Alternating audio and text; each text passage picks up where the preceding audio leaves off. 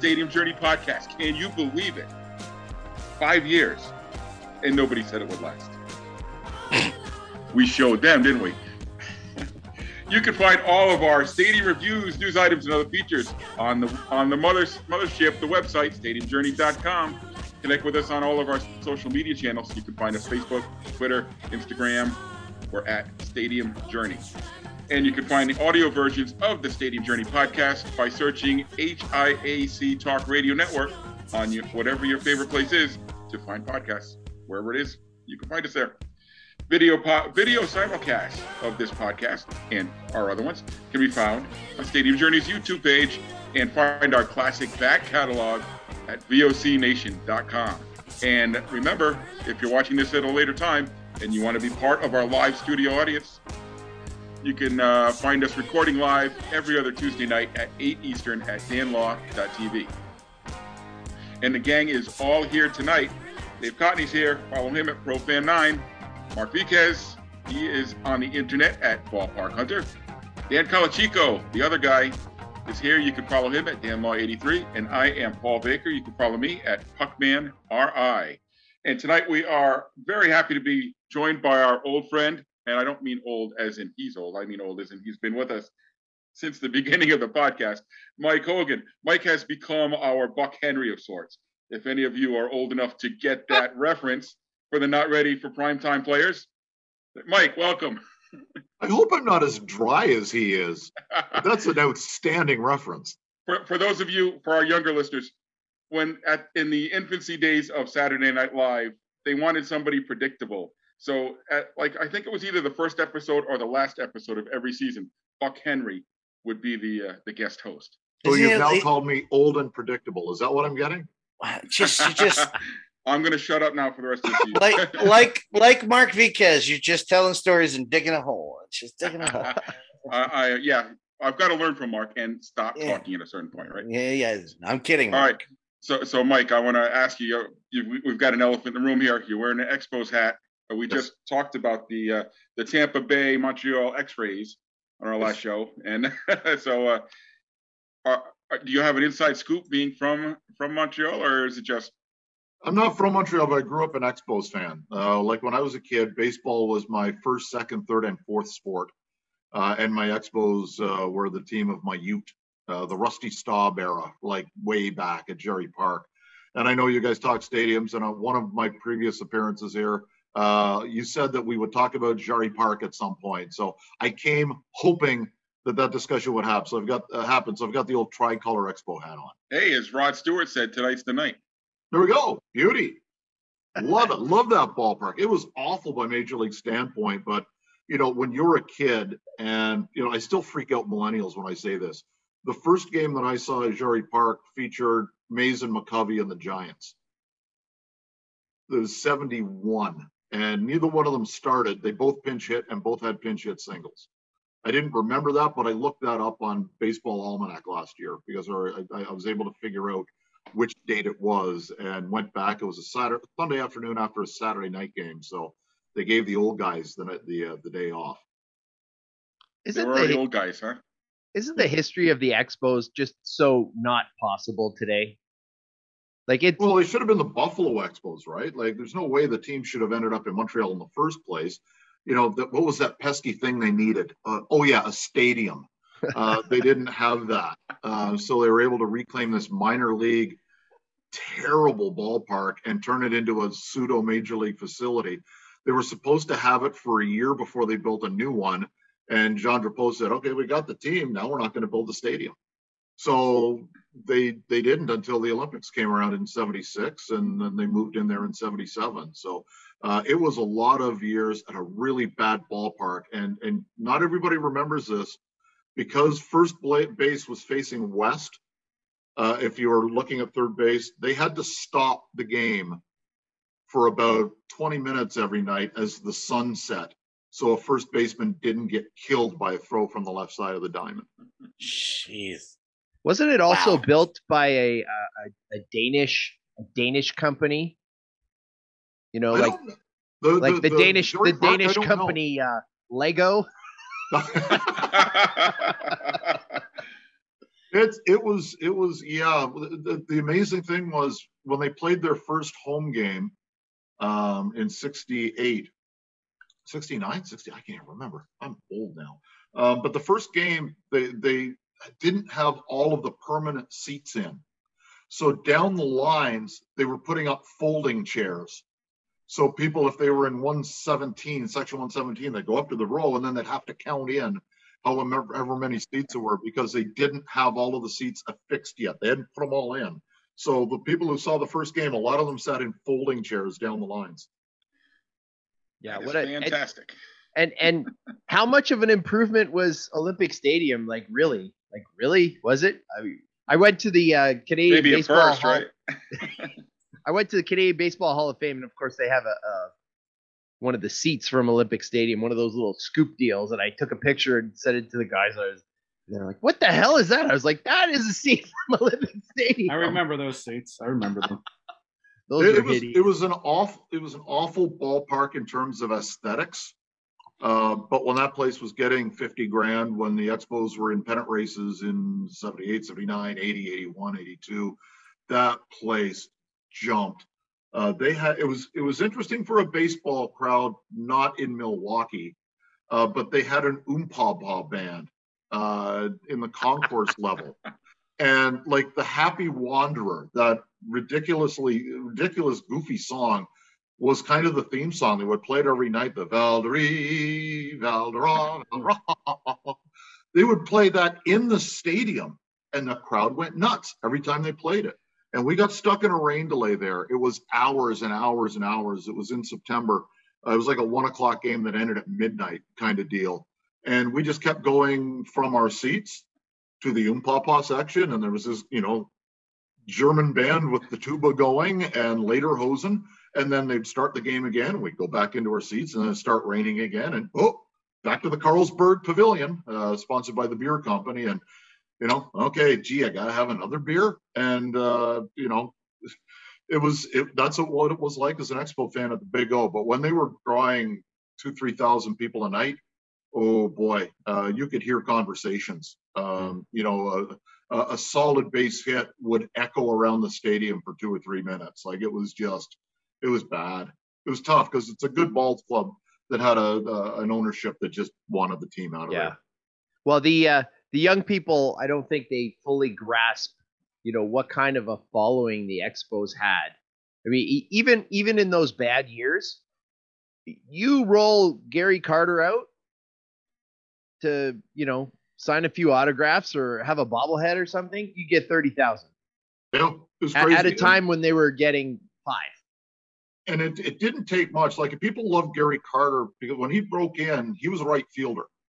Um, they had a guy named Barry Foote behind the plate, and they thought the best way to get both of those guys in the lineup, and Foote was a really good defensive catcher, was to turn Carter into a right fielder. And and the problem with Gary Carter in right field is he didn't realize there were fences, and he just ran after everything, and he'd keep running into them.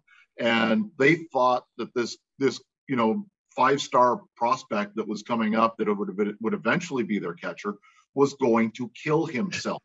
So he stopped playing right field and they put him behind the plate and I think traded Foote and uh, uh, the rest is history. But Rest is history.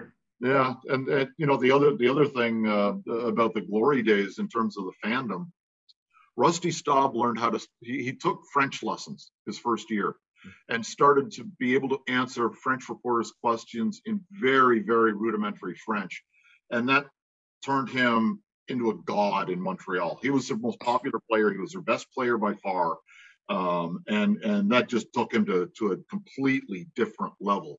Uh, you know, Le Grand Orange, uh, the big orange in, in Montreal with his flaming red hair. So it was uh, uh, he was the first real, real, real superstar in Montreal. And when he got traded to the Mets, it killed a lot of uh, a lot of fans. Just especially, And- I was I think I was I was nine when it happened. It was like they traded Rusty But you got Ken Singleton, so it wasn't too bad of a trade. and Tim Foli and, And Mike Tim Foli Jorgensen. and Jorgensen, yes. And the problem was they traded Ken Singleton for what Mike Torrez and Rich Conn. Ah, How did that go?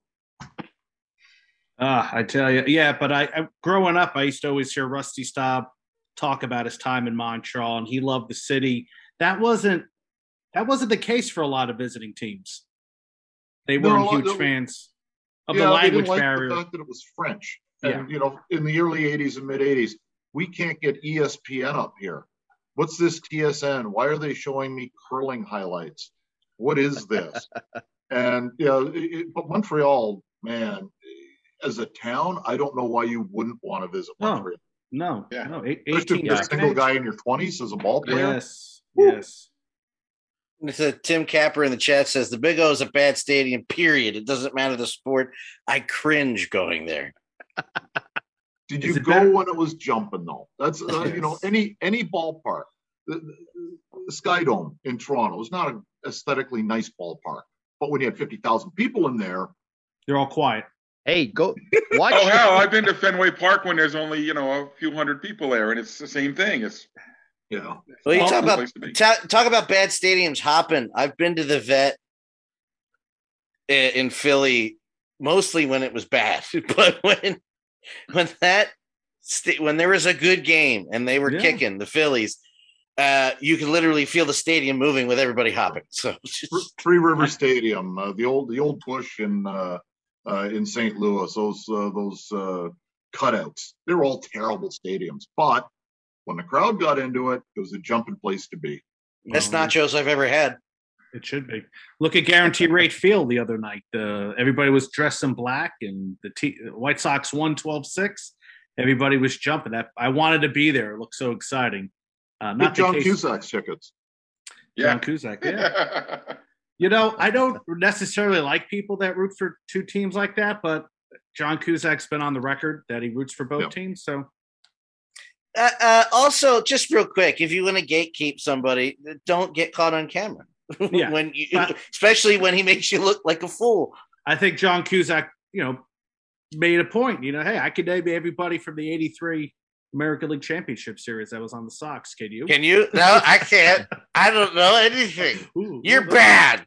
You're ignorant.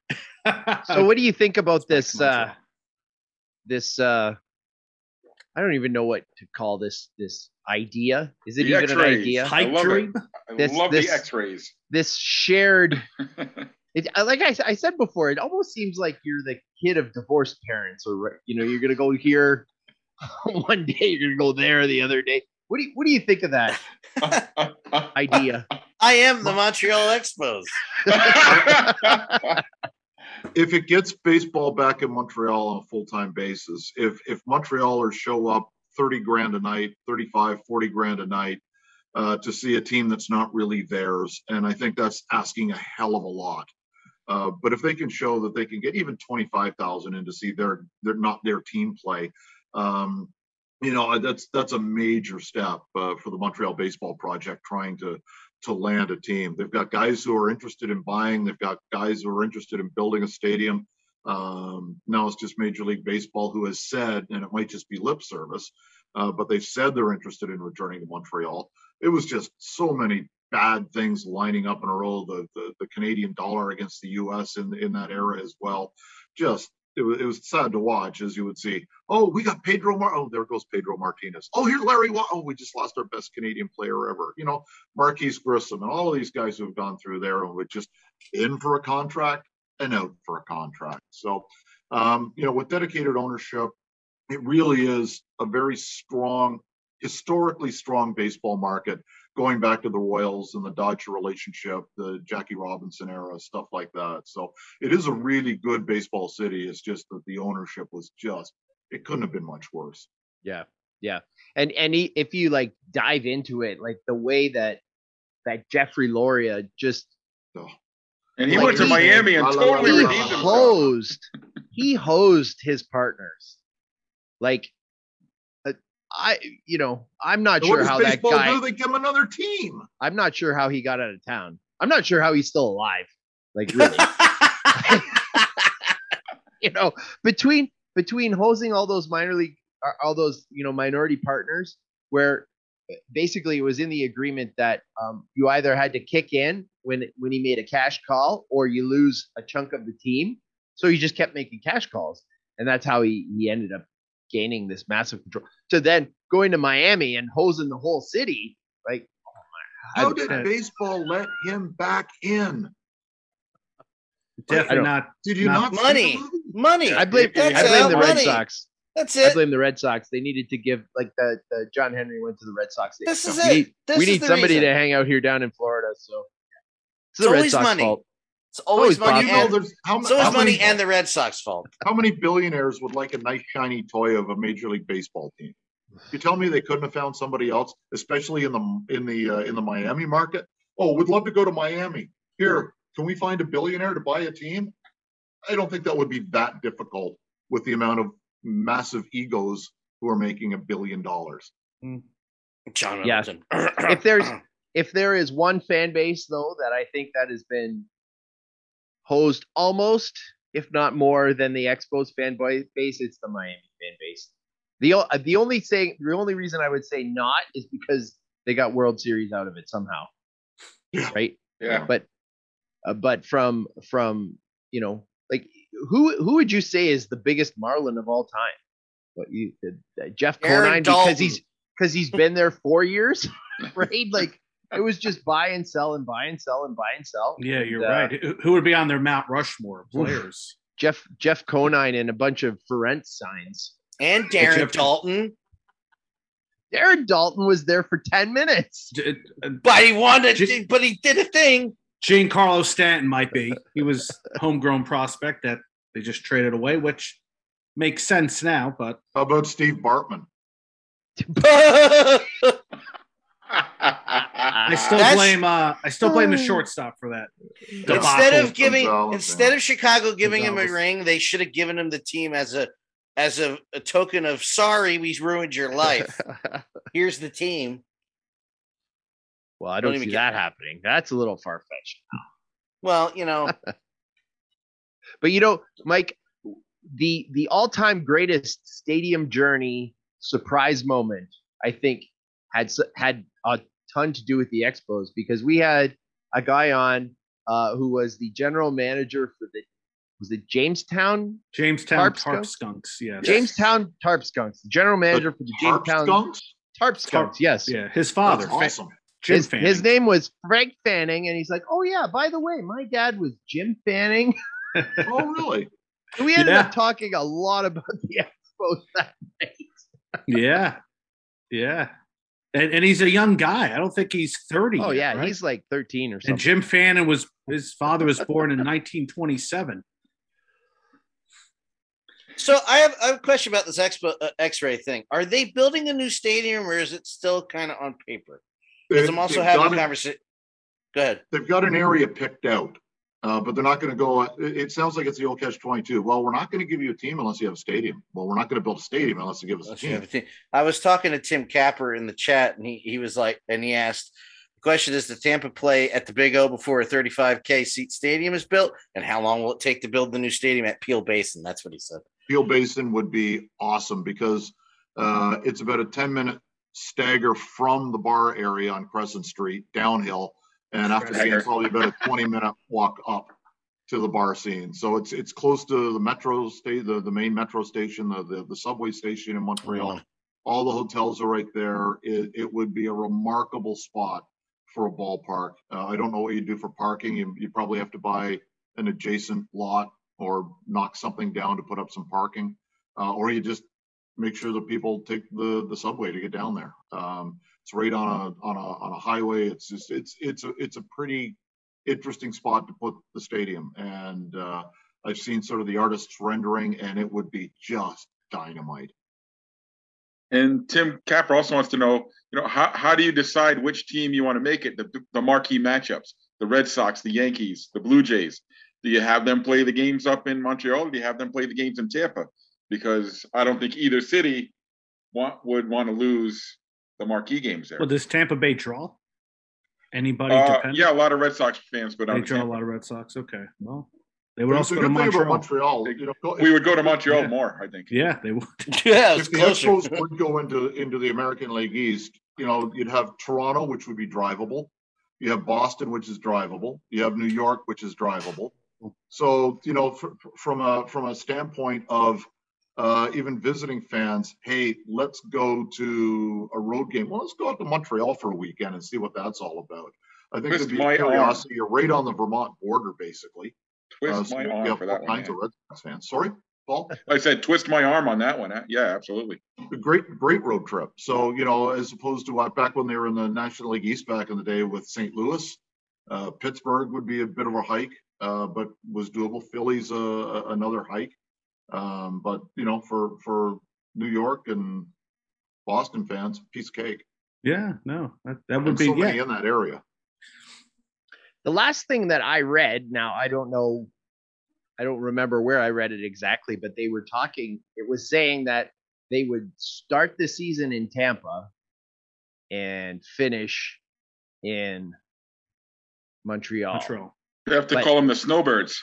I can't I can't imagine like I mean I guess to me it just it's just posturing it's just a way either to get a stadium in Tampa or to get out right? Because I can't see like even even in Tampa like your draw games are not in April right? Your draw games are still in the summer. Indoors. Uh, indoors which you know what? I've I've been a bunch of times and indoors in Tampa in July or August is just fine with me It is the AC is is Yeah. a welcome welcome the- thing. the massive thunderstorms also. nice route there. So But there Wow. you go. That would be the ultimate rivalry is the Montreal fans and the Tampa fans pointing at each other saying your stadium's worse. No, your stadium's worse. No, your stadium's worse. Oakland says, "Hold my beer." And Tim just Yeah. and Tim just added, "How would the playoffs work?"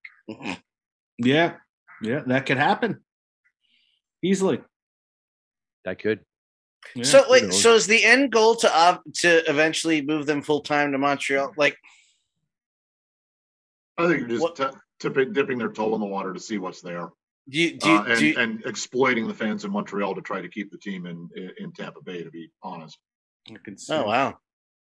Do, do, will the would the MLB be considerate to? It's a dumb question to give Montreal their own uh, franchise back, considering you know the narrative is is well Montreal's fault that they left, and it's not the case at all. if if and I've said this often, the next home game that a Montreal team not named the X Rays, uh, but a true Montreal franchise plays at home, uh, it will take uh, it'll take a handgun to keep me away. Um, just I, I I've been really depressed that I haven't been able to get to a preseason game uh, when they were there, like honoring Gary Carter or having the uh, you know the, the the 81 team guys come back with Hawk and and Rock and all of those guys and. Um, uh, you know, I will admit it got very, very dry in the room when I was watching uh, those pre pre pregame ceremonies on on television when the Blue Jays were playing there. Um, just brought back so many memories and just made the hurt of losing that team even deeper. Uh, and and seeing those preseason games with 45, 50,000 people there, uh, you know, that that lets me know that there's a lot of Expos fans in there that desperately want a team back. Rightfully so. Yeah. I think I think what's kind of lost in the whole equation is that when from from a, a Tampa perspective, we, we as in not people who live in Tampa think Tampa and it's it's this spot. Uh, but really, like there's there is a lot of animosity just in St. Petersburg versus Tampa the city versus all of these other places, and the lease is such that it states that they got to pay play at Tropicana Field, and they can't go to Tampa. They can't build in Tampa. They can't build in Ybor City or anywhere else. Um, and and I mean that goes back way back to to you know see Petersburg not getting the the, the Lightning, uh, not getting the, the Bucks. Right? It's it's this very um, you know have have not kind of dichotomy almost almost like a, a, rivalry like a Calgary Edmonton, right? You know, Edmonton gets a new arena and Calgary's like, wait a second, we need a new arena too. But it's it's closer to the market. point where they can't both have a new they can't both have an arena, let alone like either Tampa's getting the ballpark or St. Petersburg getting the ballpark. So, you know, there's there's a whole lot of politics going on and building that the dome there is like the politics behind that is, is fascinating. Uh, perfect world. Tampa keeps its team, and Montreal gets an expansion team. I, you know, as an Expos fan, I know what it did to, to to rip that team away from that city, and I would not wish that on the on the diehard Tampa Bay Ray fans. I, I, you know, we've seen that movie, and it hurts. And I've seen what happened to the fans in Hartford, and you know that that ripped their soul out to see the Whalers move to Carolina. So uh, you don't want to see that happen. Nordiques fans know what that's all about as well. So uh, I'd, I'd love to see Tampa keep its team, but I'd love to see Montreal have a team, but not at their expense. But if worse comes to worse and Tampa shows it's not ready to to, to keep its team, sign me up. Uh, moving moving north. All right, so our intended topic tonight was not. Say so, Canadian football. So, well, Dave's got the Argo hat on tonight. I'm ready. Vintage. I'm ready. all right. Blue era. Vintage. Wow. So should I lateral it off to you, Dave? A? Uh, sure, sure. Uh, I don't. I don't even know, Mike. Were you working for the Argos the last time you were on with us, or I think you might have still been in the. I think I- you might I have still been on the started radio. In, Oh, uh, no, July 8, 2018. That's when I started with the Argo. Okay, so uh, what can you what can you tell us about uh, how it's been in in Argo land, like maneuvering through like COVID and and and uh, you know having the nothing for a whole year and, and the slow kind of I, I would say kind of a slow build to the point where eh, we're we're just about at normal-ish situation kind of coming up. It was it was tough because uh, the team was coming off back to back four and four uh, four and fourteen seasons, uh, and uh, you don't have to be a math major to, to know that's not good. And we brought in uh, you know the legendary you know for for the Americans a guy named Michael Clemons, Pinball Clemons, uh, who played up here uh, has more. He was five foot five, still is, uh, but five five. He was a running back returner has more combined yards than anybody in pro football history 25,000 as a receiver, returner, and running back. Just it's insane. And um, as great a player as he was, he's basically a saint off the field. He's one of those guys with his Pinball Clemons Foundation and the Million Dollar Smile, and like just he's he's the ultimate athlete in terms of marketing and you, you know trying to get people to watch your sport. Uh, if he played in a major U.S. city for a lengthy period of time, uh, he would be a god, um, and and still is. Even people that don't like the Argos in our town just go, oh, Pinball Clemons, he's great. Um, so he takes over as general manager uh, after very late, rather in the in the 2019 season. Wholesale changes. We go nuts on on free agency day, and our draft is good, and we can't wait for the 2020 season to begin. And it doesn't happen. So, you know, the guys in the football operations staff are still doing what they have to do. They're scouting, they're they're trying to, you know, talk to guys who aren't under contract and assessing what we have, what we need. Then 2021 comes along, same thing, whole new free agency thing. So we had this season was a buildup of, you know, almost two years of what's this, what's this beast going to look like with with Mike Clemons and new head coach. We brought in 75 roughly new guys uh, it's almost a complete roster overhaul. And we've been pretty good so far, five and three. Uh, all of our losses are on the road, and they're in the three toughest buildings in the league uh, to win in against three really good teams. And you know, it's it, on the field, things have been going great. So got to get some more bums in the seats. That's obvious. Uh, but but from you know easing guys back in, and we're still under pretty tight COVID restrictions uh, in the CFL. Um, today's a day off for me after a game day. I had to drive back in from Whitby to downtown Toronto, which is about 45 minutes, closer to an hour with traffic today, uh, to get a COVID shot. Or not COVID shot, but a COVID test. They do the swab and then back in the car and go home again. So we're doing that two, three times a week, depending on when the games are. And uh, yeah, we're, we're still batting down and nobody can go into a bar. Um, it's just, it's just, we're trying to get through the season. So uh, last night's game was in Hamilton. Mhm. So were you were you at Tim Hortons Field calling the game, or are you calling from a, a monitor? Or Yeah, we were at Tim Hortons Field, and uh, you know I get there early enough and make sure the door is closed, and you know, wearing masks when we're out in the hallway, and everybody in the building now has to be double vaxxed, uh, whether you're a fan, a player, sorry, not players because it's a CBA thing, but coaches, staff, uh, fans, officials, people working on the TV side, everybody has to be double vaxxed or you don't get in. Uh, Yeah, that was- that. that was something I sure noticed this year about the Blue Jays um, and their broadcast is you could really tell when they were when they weren't there, and they were Mhm. calling it from the monitor. I mean, even uh, they had a few times where where they'd have one guy. Well, Pat Tabler, he was calling from Cincinnati, and and and Buck Martinez is is calling the same game in Florida, and neither of them are at the game, and they're both looking at monitors, and they're both far away. And and like the last what homestand or two when they had uh Tabler in the building and Shulman in the building, it was like night and day. It was like, wow, this is this is really what it should be like again. Yeah, and you could say it would be difficult just for the the choreography, right, between play-by-play guy and color guy. Um, Absolutely. You know, because a lot Yankees of times eye contact, right? Like it's okay, I got something to say, or you know, uh, you know, you'll hold up your hand saying, "I've got a follow-up line here," or something like that. And I don't know how you'd call football because you wouldn't be able to see the secondary on TV. You're just watching the quarterback because that's all that's all TV focuses in on until until he hands the ball off or throws it. So you don't know what coverage is. You don't know if somebody's open downfield. Uh, you can't see a play develop. Uh, for for for Dan and Buck and Pat, uh, you know, less so Pat because he's not the play-by-play guy, but high fly ball. Okay, you can't follow the track of the ball. Is it looking foul? You don't know. You're you're looking at an outfielder run. So it's it, it's it's things you don't think about going from television to radio that would be really really difficult.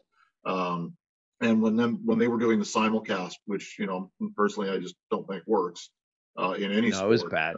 It's it's it's it's really tough sledding for the announcers. And I listened to a few games just to see how it worked on radio, and I thought I thought they did a pretty good job because it was uh, you know Dan especially has a radio background, so he's very cognizant of setting up pitch location and stuff like that, which would kind of be goofy if you're watching the game on TV because you can see the pitch location.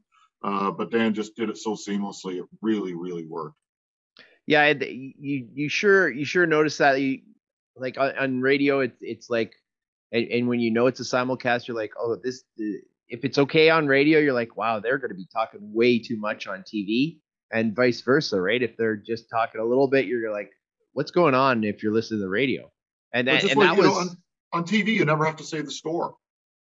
yeah right? You don't have to say what the count is because it's on the bug. It's on. It's it's up on the screen. And you know, uh, you know, I, I remember the first time I heard uh, a simulcast on radio was Rick Jeanneret with the with the Buffalo Sabres, and he was calling a TV game on radio, and I didn't know what the score was for about 15 minutes in the car.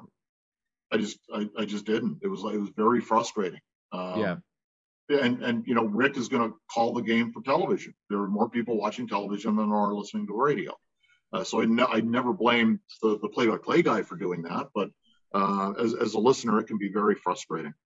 well CFL kind of toyed with that like I, I don't well CFL I don't Argos I know we that do it, yeah, we do it. It's, it's not a great it- situation. We it was like first ooh. to admit that, but um, you know it's tough, and and I imagine uh, because I'm always watching the games, I'm not in the car for them. Uh, I imagine there are times when it's just it's frustrating not knowing the score, but uh, whomever is calling the game on television nationally doesn't care about the local radio broadcast, and that's that's unfortunate, but that's where we are right now. So uh Argonauts are the last of the or the latest of the group to to join um, Maple Leaf Sports and Entertainment. You've been around the Argos, not necessarily working for them for forever, but I mean you've been around the Argos forever. How has uh, joining MLSE uh, benefited the team? uh, first you have stable ownership with deep pockets. That's that's very important. Um, the thing that I think it's overlooked is how many things that we're able to share with other teams. Um, our social marketing team, social uh, media team, and and and uh, the stuff that we put out video wise, I'll put up with any team in sports. And I'm, I'm not just saying that. I, I I think that Adam Kruger and the guys behind the scenes do a ridiculously good job of putting out content and making it funny and current and uh, very sarcastic at times. And it, it's it's very well done. But our pipe videos are fantastic, and we're sharing resources with the Leafs and the Raptors and TFC and 905 and the Marlies, uh, all of the teams under the uh, MLSE umbrella. Um, and it, it's it's really worked out well. And you know we have people who a very wide array of people in the marketing department, and uh, it, it's stuff that you know when if you were to just think um, back a few years ago, that just wouldn't be the case, and you know because not every owner has the resources that MLSE does. It's a deep staff uh, with spectacularly talented people. And you know, I think we're putting out really good content to try and get people to come to the games. And now it's just people wanting to come to the games. Uh, everybody we talk to has a great time. This year we're undefeated at home. Uh, haven't heard a negative thing about people who have gone to a game. It's just getting them to go. And then the people who went and had a good time, it seems it's even more difficult to get them to come back, which doesn't make much sense.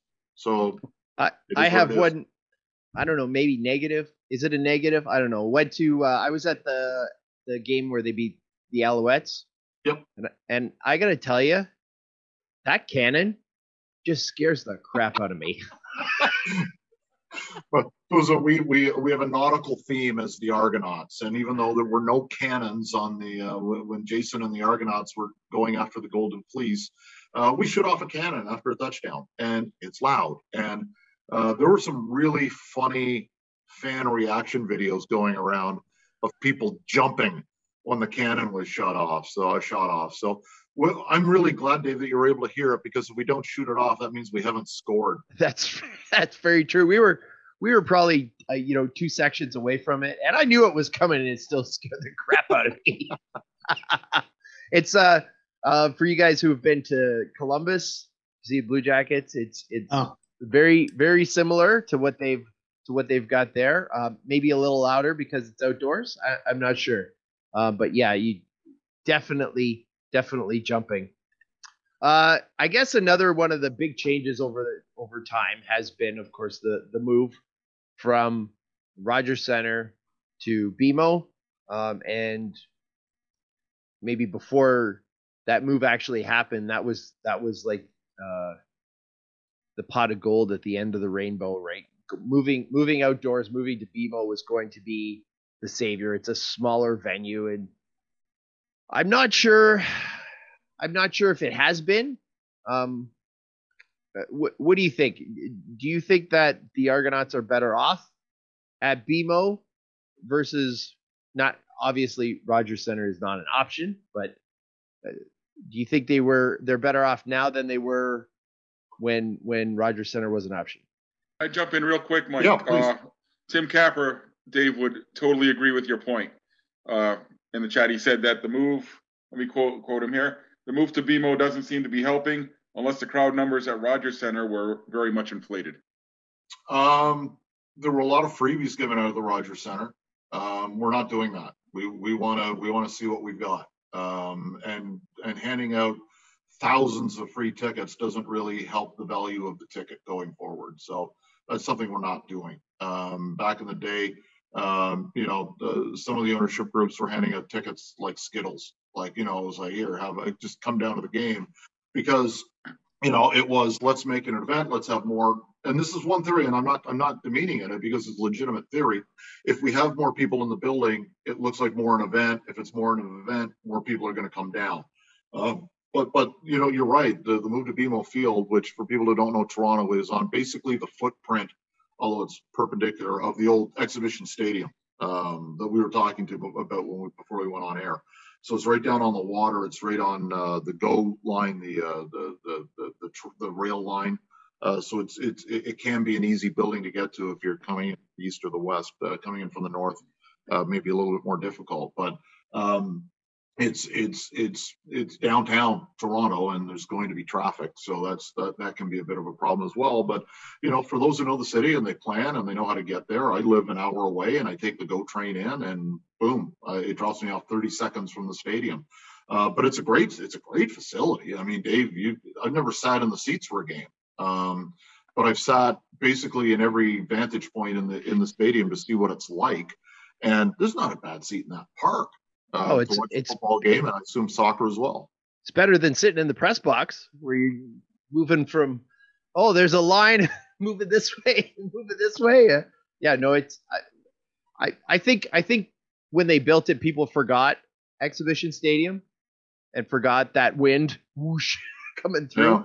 Yeah. Um, you know, just to have a look at all those championship banners and and and and try and write a review while you're while all those like okay, I want to get all the banners like actually looking nice as they're flying all over the place and Yeah. uh yeah that part i think people forgot um i don't know the, the location i'm not like i'm not a downtown toronto kind of person um No. i'm not sure like Why not? the, the go train the go train is is handy not cheap right Mhm. and you know if for those for those that live downtown i'm not sure i'm not sure if if bmo is a great location A lot of people in Liberty Village. There are thousands of people in that area. If we could That's get a good spot. to games, that would be that would be pretty cool. It's a it's a pretty trendy area, uh, a five minute walk from uh, from the stadium. But I mean, I I live uh, like I say an hour away in Whitby, and uh, it's an hour on the GO train. It's less than ten dollars each way.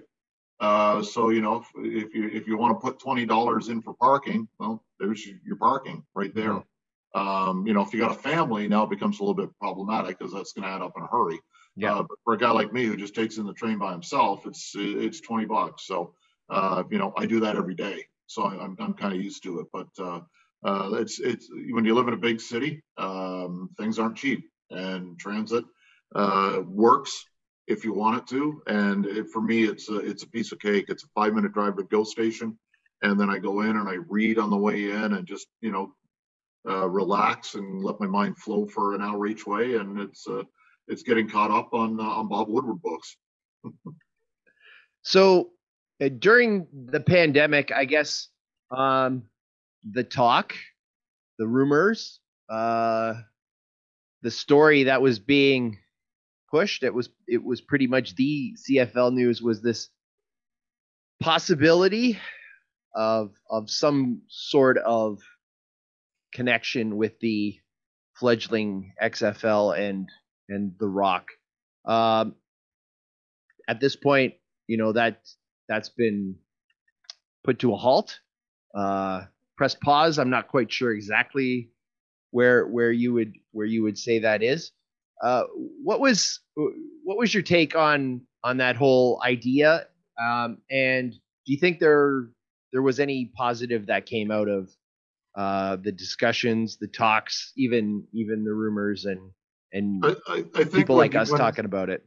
Yeah, I think as and it's not just the CFL. I mean, we're seeing attendance go down in in most major sports right now. People are really enjoying sitting on their couch, and you know, the the the, the high def is pretty good.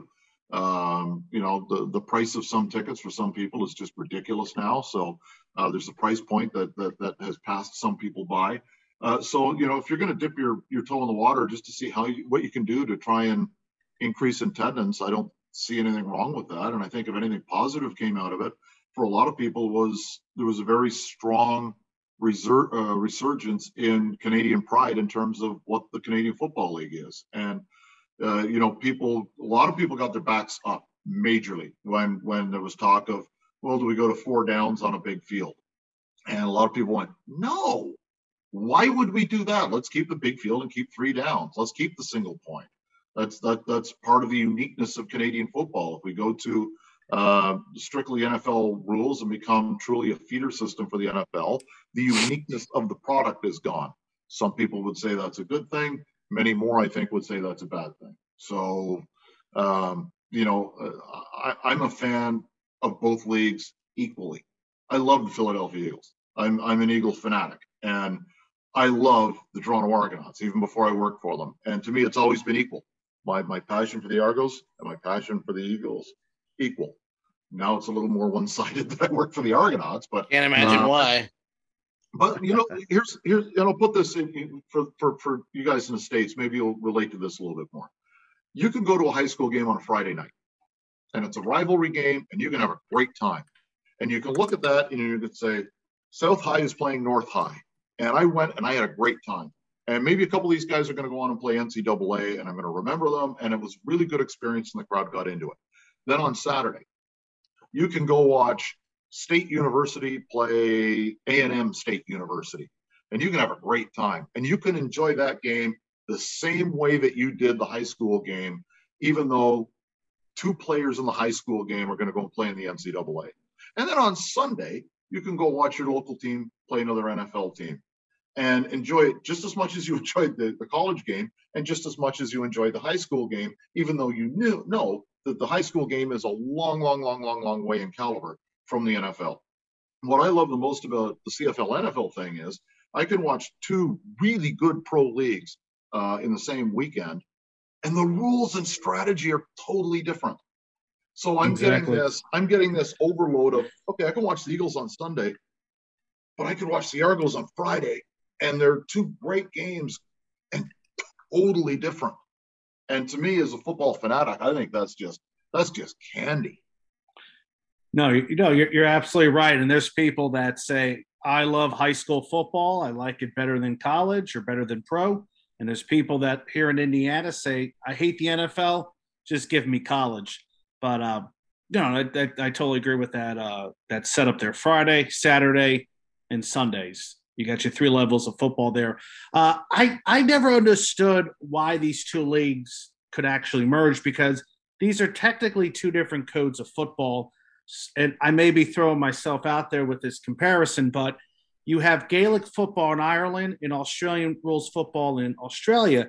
And when they play each other, they have to have a new set of rules called the International Rules Series. So if the XFL and the CFL really want to get together, they're going to have to make some hybrid football of the two codes and present that, which I think will be far too much with what they're really trying to do. So uh, I, I, think Dave had mentioned it that you know the Rock has a lot of money and the CFL has that history, and maybe this is just a good PR stunt to to get some Canadian pride back into things. But I mean, I would love to see the XFL just come back to life. You know, there's no guarantee that's going to be But uh, the a other slam thing dunk. is, what what does Dwayne Johnson do as well as anybody on the planet?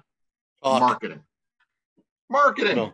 Yeah, that like too. we all know who the Rock is. He does something like he's brilliant in terms of his Yeah. business plan. Uh, you know, he's a wrestler who has made himself into a multi-billion-dollar movie star. Um, you know, and he's and he's always able to keep himself in the news in a positive light. And I don't know why anybody in business, whether it be professional sports or a local car dealer, why they wouldn't want to f- try and find out why Dwayne Johnson has been as success, uh, successful as he has been, because everything that dude touches, XFL aside for now, has turned to gold. Like it's it, it, it's it's he's he's a really interesting study, and I don't know why you wouldn't at least go and kick the tires and see what he's thinking in terms of marketing, especially when you're trying to get a younger fan base as a league. But have we found out any other information since the last time we talked about it on here, Dave? Has there been any? There, there's a, a a stinky little rumor floating around that uh, that the Argonauts are buying Yeah. their time and they're going to leave the CFL and and join the XFL when it happens. what? Yeah, no, that's I've heard that too. Which that that makes more sense than combining the two leagues. However, isn't there Well- a rule in Canada where you, you can't you can't be in a competing football league? well, Mike, There was a case. Um, I don't know how old you guys are. Uh, in the 70s, there was a, World a Football League. called the World Football League. yeah, And uh, what was the team in Chicago? The Fire? Yeah, Chicago Fire and the Chicago Winds. They actually No, there have was- two names. No, the Toronto Toronto's uh, I think they were the- franchise. The It Memphis. the- They moved. I think they moved to Memphis. The Yes, they team. did. They were Yeah. going to be the Toronto Northmen. Northmen, That was original. Southmen. and they became the Memphis Southmen. But what did the Argos do? As the Argos, what did the Northmen do to try and get attention? They signed Larry Csonka, Jim Kiick, and Paul Warfield, That's right. and it was like, oh, this league is not messing around here. And that was like five years after the Argos signed Joe Theismann. um, and he played up here before he went down to to, to Washington. Um, but they, there was it went to the government, and the government actually blocked it, saying that the that the CFL I can't remember the term. Uh, if I had known you were going to go there, I would have looked this up. But there was a there was a the the, the minister's name was Marc Lalonde, and he would not let Toronto get a team in this league because it was in direct competition with the Canadian Football League. So it And was keep- protected. And keep in mind that the the owner of the Toronto Northmen was was John Bassett, who was Yes. who was a Canadian, a very uh, you know well connected Canadian. I mean, his dad, uh, John Bassett Senior, ooh, what was he? He owned a newspaper. He used to own the Argonauts. Um, so it wasn't like you know somebody from down south said, "Hey, let's put a football team there." No, it, And if It you was see a the homegrown documentary guy. on the, the 30 for 30 on the USFL, John Bassett's name is all over that. He bought Tampa, uh, became like the most respected owner in the league, and there was an infamous letter that he letter sent to Trump. Donald Trump. Yeah, and that that was Bassett. And the other, I didn't realize uh, until a year or two ago that John Bassett was almost best friends with Bobby Kennedy. Um, I found a picture of Bobby Kennedy at an Argo game uh, not too far, not, I think it was 67. And um, um, John Bassett delivered one of the eulogies at Kennedy's funeral. Really? Not know that. Wow. And Uh, Bobby Kennedy was at an Argos game. Yes, the year Nice. before he was shot. I rather Yeah. like this Nice. sport. This I don't understand the three downs. But I, a lot I- of action. I like how they score extra points. Um, there's a great shot of him standing up and just screaming at the field like he was really getting into it. yeah. Wow. So it was sitting and Bassett sitting there kind of with his arms like this. don't and make me. Up. Uh, yeah, no. And, was Mar- gonna- and Martin Short was on the other side rooting for the Tiger Cats, right? He's a bit. Tim says the Ottawa Rough Riders did the same with the Arena Football League in 1992 in an Oh, exhibition. nice. oh. There you go. good for them. Now, if anybody knows arena football, it's Tim. Yeah, Is it the- I, I- I would not debate that with Tim. is it the Canadian Football Act? Is that what it was called? I don't I- think so. No idea. I Felt would no hurt idea. the Riders, so played in Hull, uh, uh, Quebec- uh, Quebec City instead of Ottawa. Laughable, if you ask me. That's from Tim. Yeah. Talk about different products. Holy moly. Yeah. Um, okay, so Mike, uh, finally Baker got his passport.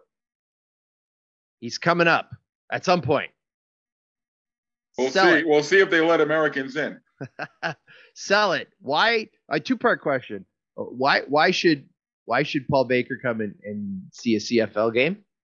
And second, maybe linked. Uh, what is the best Canadian football rule? Ooh. Ooh. Okay, I'll, I'll sell the game first. We sell beer for five bucks at the game, and in Oh, American I'm money, there. that's like thirty-eight. See ya. I'm there. That's like thirty-eight cents American. So you can come and you can really enjoy yourself. And that's Here's Canadian here's the- beer. And, and, and remember, this is I'm a guy who loves the NFL I mean, well. superior beer? Yes, superior Yeah. beer. Yes, Duh. I said that. Yes. Oh yeah, absolutely. Yeah. yeah. Um, if you're coming to a game, and like I said, I love going uh, to the Linc or somewhere to watch an NFL game or a college game. I think that the TV presentation of the NFL is unsurpassed. It is an event. It is spectacular with the overhead cameras and the 48 cameras they seem to have at every game and the super slow mo and all of the bells and whistles. I think that the NFL is a spectacular TV product. Going to a game live, though, here's what I hate about the NFL and there's a touchdown, and let's take a television timeout. We're going to sit Oh, here for 20 minutes now. And Yeah, here's yeah. the kickoff Oh, after the touchdown. And if the drive was more than three plays long, let's take another television timeout. So you're sitting there for two minutes at a time with nothing to do way too often. Um, I, I think that the flow for an, a fan going to a CFL game is a thousand times better than going to an American game. And it's got nothing to do with the on field product, it's got everything to do with the television timeouts. You'll I find that, tried. Paul, if you come up here, you're going to see a CFL game's going to fly by if you go live. It drives me crazy. The timeouts. Every tr- reason. I If I tried go to up there, get I'm back. gonna be pretty drunk. I'm gonna be honest with you. I tried to I tried to get back into the NFL uh, last year because coronavirus and you know nothing else to watch sometimes, and I could I couldn't do it. I could I my my ADD. I was like another commercial. I got to do something else. Goodbye. I'll see you later. Like I I tried to watch more than just Eagles games, and I was like, nah, I can't. God forbid there's a, a, a I can't. replay. Dave, Dave, I replay that they have Dave. I physically, you don't understand. It's it's mental. It's a mental illness. I can't sit there physically and take it. I like I no, I gotta go. This is too much. I got to do something else. And as for Anything rules, I'll else? give you one that's got the same sort of idea behind it. Um, I talked to, and it was off the record, so I won't use use his name, but he was a guy who had been a, a multi-year starter in the NFL who came to Canada, and he was not getting it. He was just struggling mightily. And I mm-hmm. said, "What is it like? Like I know you've got more here. Why are you having a trou- trouble adjusting to the game?" And he said, "It's that damn 20 second clock." He said, "I'm used to getting the play call in my helmet."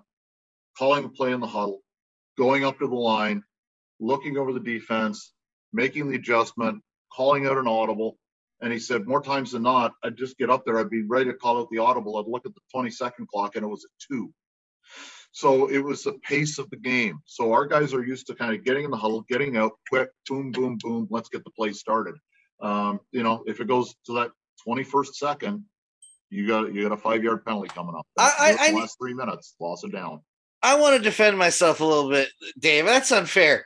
It's egregious in the NFL. It's terrible TV. no, it's don't, bad. I I don't understand how anybody could sit there for hours and have their friends over and watch all that. no, no. I no, I'm I know you're. if you're okay. there, if you're there, and they and the and the officials have a If have your to do a replay, winning, yeah. a replay judgment or whatever, you're literally sitting Oh there. my- and there's nothing. going on. Just It's so bad. It's so Stop bad. it. I would Um, have, but Mike, I would have never guessed the the clock. I would have never guessed. I mean, my Oh. favorite, no yards penalty. Yeah. Oh, beautiful. And the and the timing is like you- if you kick the ball out of bounds before before it's inside the 20 on a punt, it's a penalty. 10 yard penalty. They you are you are encouraged to kick the ball in play and you have to return it essentially. So I mean some of the best plays in CFL history are on returns. And the other thing is the timing.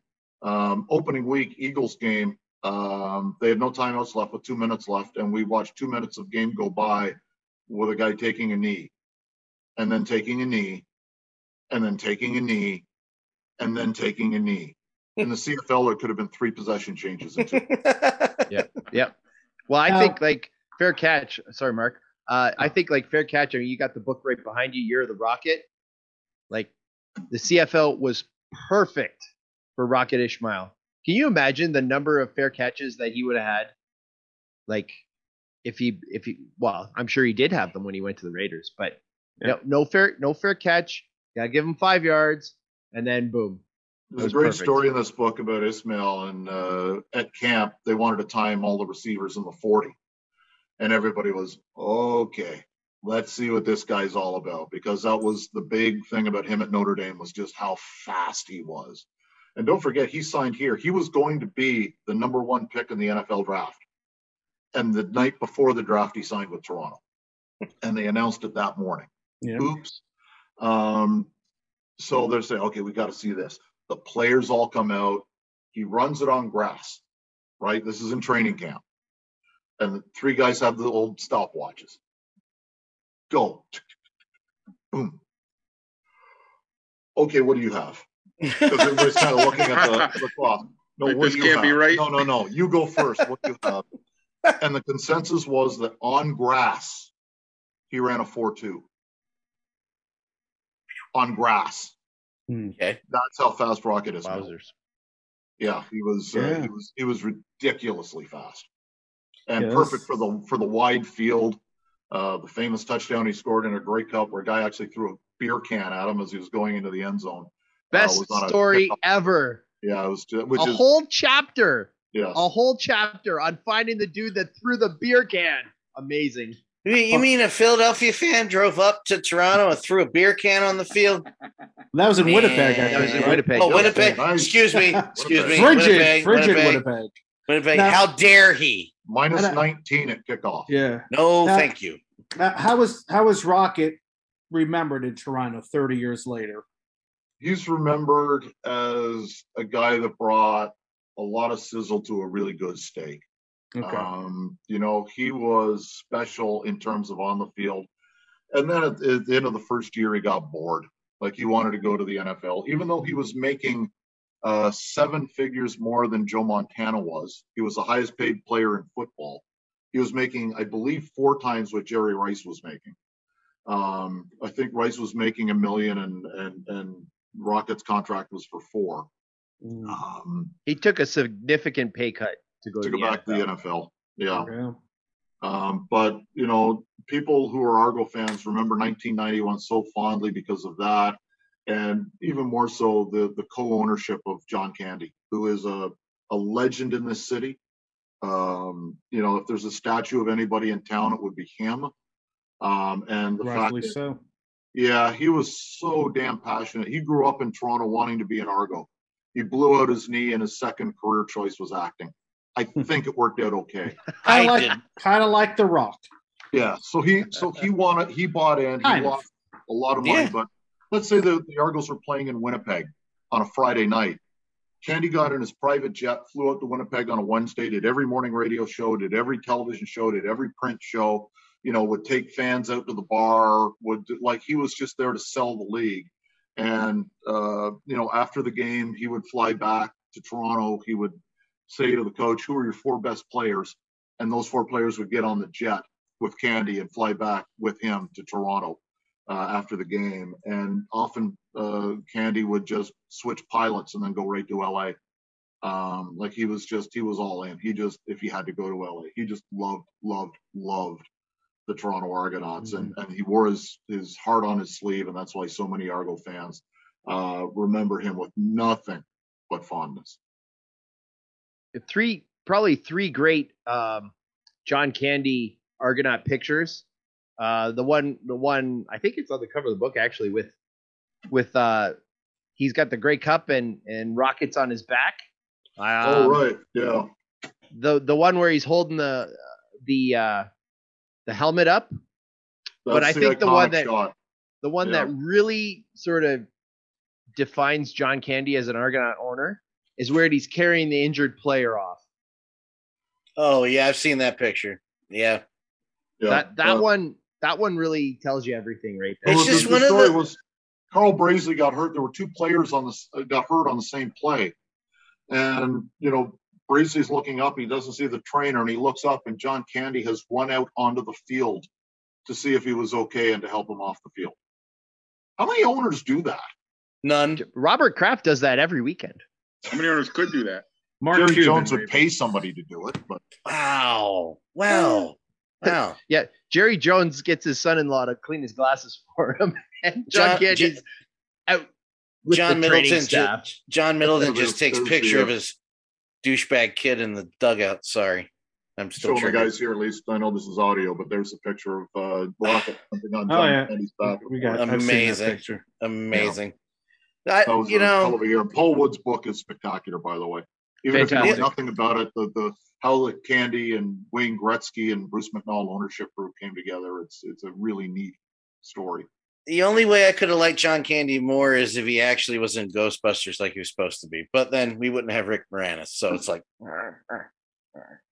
And one of my favorite guilty pleasures is Going Berserk. I don't know if you guys have ever seen that movie. Oh yeah, that's a classic. Yeah. Oh my god, it is so politically incorrect, but so damn funny. yes, it is. I miss. You know, it's weird the John Candy thing. Even like because he was in movies that were like I was too young to see when I was growing up. You know, in the mid to late '80s. But then that cartoon came out. Camp Candy. Camp Candy came out in like the late '80s, early '90s, and it was on right 89. after. Go- of course, you would know the year. Of course, it came on right after Ghostbusters. I, will tell you why. Okay, go ahead. No, that was it. I just Yeah. that was my John Candy exposure. Then as I grew up, you started watching the stuff. Oh, this is where John. That's where that guy from the cartoon came from. Yeah, he actually did a, a Saturday preview where he appears on the same stage with the cast by Saved by the Bell. Yeah, never, would- he, never knew that. It was like, Yeah. oh, this is great. Zach and John Candy and Yeah. Screech. he would do Whoa. interstitials. He'd do the voice. Like he he put John Candy put so in time into everything he did. That's the point. Like he was involved in this cartoon. It's crazy. And while you guys stateside uh, were watching SNL, and it was just kind of when SNL was starting to go from the original, I know not where you're- ready for primetime players. No, we had SCTV. SCTV. We won. We Yes. had that too in New England. We Yes, got you- it. They You, did- you got it later on when it came on to NBC, but Yeah, we, we the, had the a old different that version. They just did in Canada was just it was, it was that, that You series. had was Tony amazing. Rosato. Hold on, wait, wait, wait, wait. I was all about SNL for years, and then like I'd start staying up late as you get older, and SCTV started getting reruns like real late at night in American TV, and it was P- every I recognized everybody. Catherine O'Hara, I know. Uh, everybody was on Eugene Eugene, Levy, Martin Levy. Short, John Candy, and Martin Joe Short, Clark. Giant, all these people I would recognize from Levy. all these movies I watched, and I'm like, what am I watching Yeah. SNL from the 90s? Oh, what a cast! for? Yeah. Who cares? Well, John Candy, they wanted to bring him on for the 81 82 season. And I Glad he told know him what- no. And he did. I don't know why he didn't get. I Who- don't know what the. Catherine What's the- O'Hara, too, they wanted to bring Who's on. the cast member that does the Anne Murray impression? Anne Murray, Andrea Martin. Yes, Andrea Martin. I will look that up once a month to watch that sketch because it makes me laugh to this day. I don't remember that. Oh, please Anne look up. Murray? Okay. I'll yeah, there's up. an Anne Murray SCTV sketch, and it's just like it's sort of. it's just it's Well, terrible. there- She's there's got another- poor posture and everything. It's hilarious. There's another dude. sketch that reminds me of Celebrity Jeopardy on uh, SNL years later. Listen, Uh, Canada's Halfwits. better, is what I'm saying. What's it called? Halfwits. Halfwits, exactly. That is almost the same skit, except done 20 some years years earlier. ago. 20 years later. with uh, with high school students as opposed to celebrities. Ugh, Just classic stuff. it's it's so it's so good. It's just you wouldn't if I always told my friends I'm like if you watched this you wouldn't watch the the reruns of the hour long reruns on E or whatever they were rerunning the Well, the, the, the funny- SNL crap. the, the, the, the sketch, the sketch that was probably the most popular in Canada, certainly for a while, was the McKenzie brothers. And and we had different rules in terms of commercials, right? Yeah. You guys were allowed to run more commercials in the States than we were. So they came and they were going, guys, we need another two minutes per show.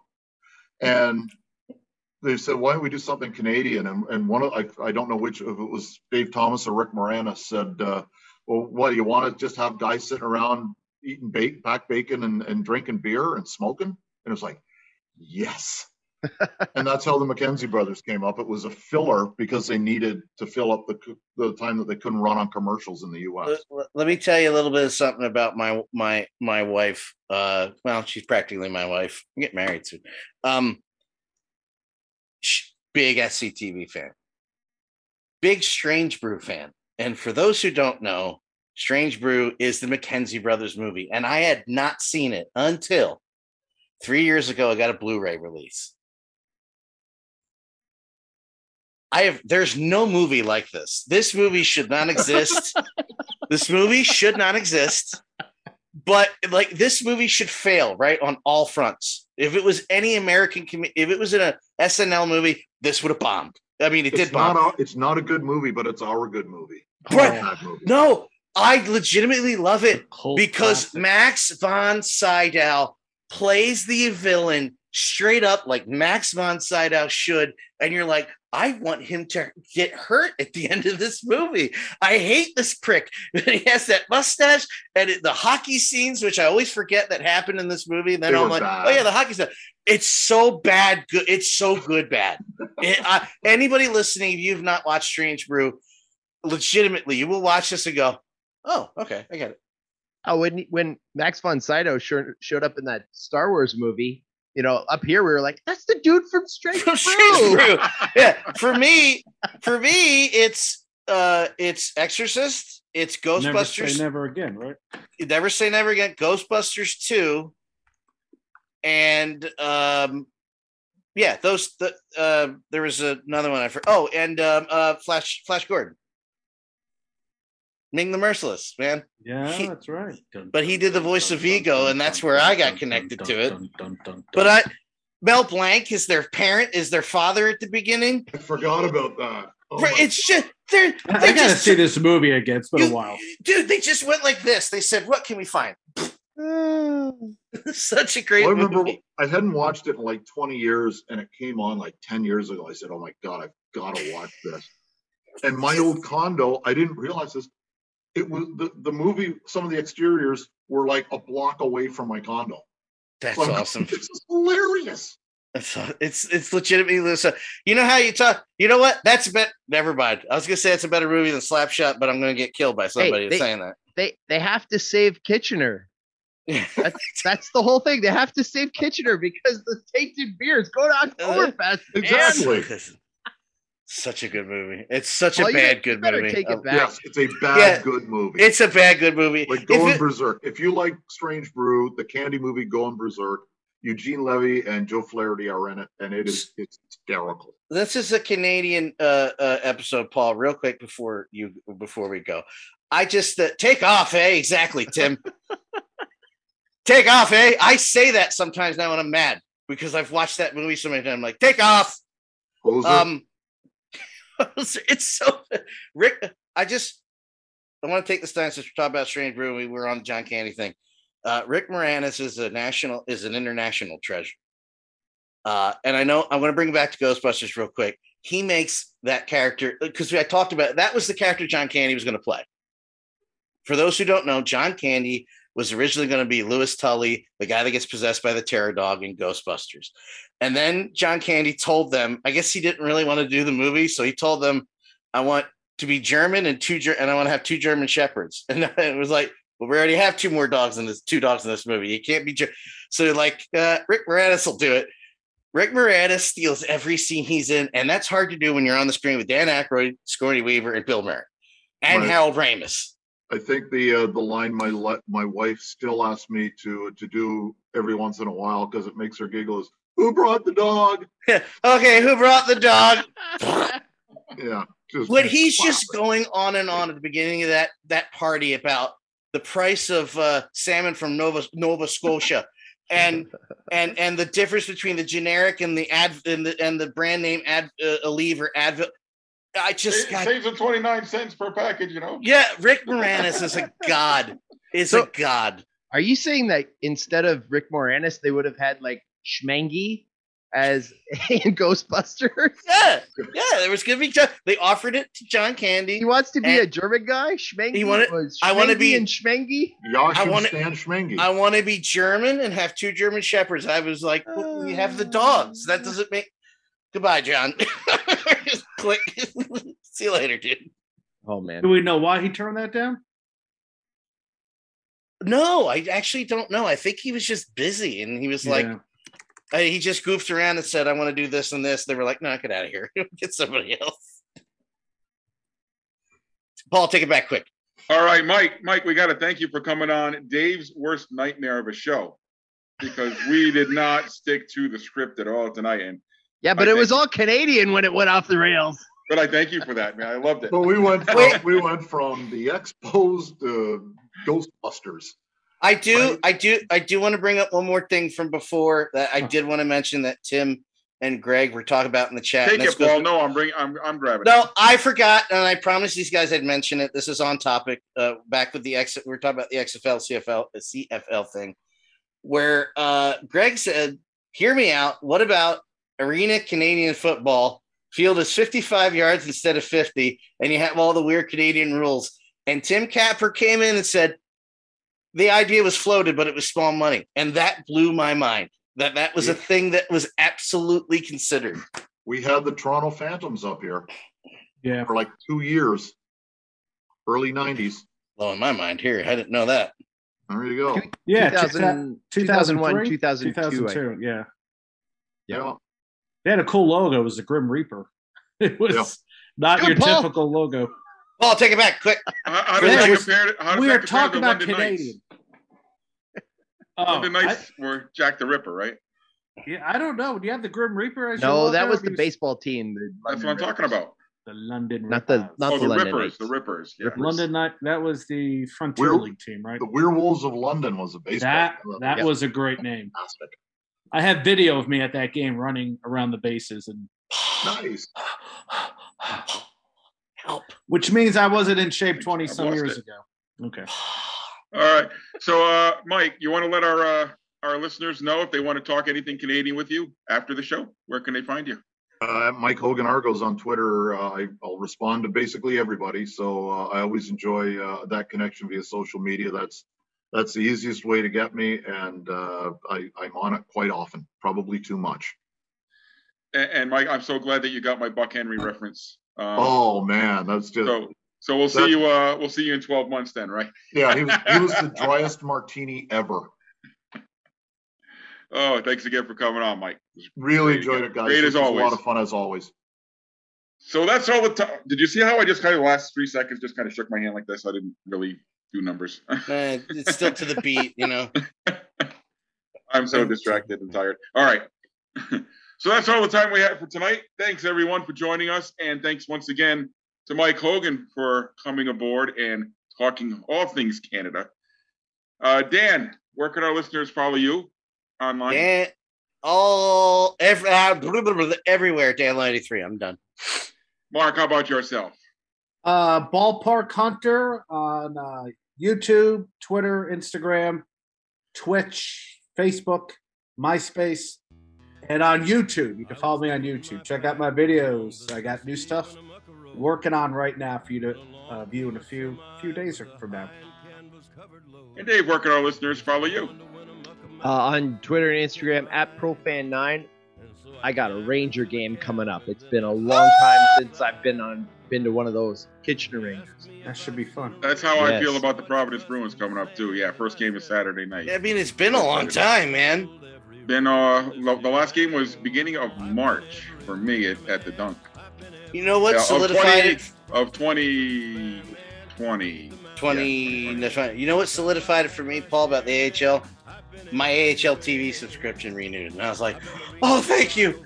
Oh, thank you so much." Did you have something else there, Dave? I think I cut you off. No, I'm just excited that I got a Ranger game coming up, and then a couple more football games in the OUA. Nice. Isn't it, back, isn't it nice to be back at games? Oh, amazing. And, And we're going to be full capacity. Whoa! Oh, yeah. Never mind. End of show. Be quiet. Yeah. and uh, you, speaking of games, you can follow my Stadium Journeys, to different games, on Twitter or Instagram at PuckmanRI. And if you're looking for reviews or information about where to see the games, check out all of our stadium reviews, news items, and stories on our website, stadiumjourney.com, or connect with us on social media. Find us at Stadium Journey. You can find audio versions of the Stadium Journey podcast if you like this one. Listen to some more. Uh, search HIAC Talk Radio Network on whatever podcast app you use. It'll work. I swear. Promise. Video simulcast of all of our podcasts can be found on Stadium Journey's YouTube page and our classic back catalogs. This was our season five premiere, so all of our five years, four years previously, can still be found at vocnation.com. And we stream live every other Tuesday night at 8 Eastern at twitch.tv slash danlaw83. So uh, again, thanks everyone for your support and for listening again tonight. Thanks to Mike Hogan for joining us. So for Dan, Mark, and Dave, I'm Paul, wishing you all safe stadium journeys and close games. Hope to see you on the road real soon. Across the deserts bare, man. I breathe the mountain air, man. I've traveled, I've had my share, man. I've been everywhere. I've been everywhere.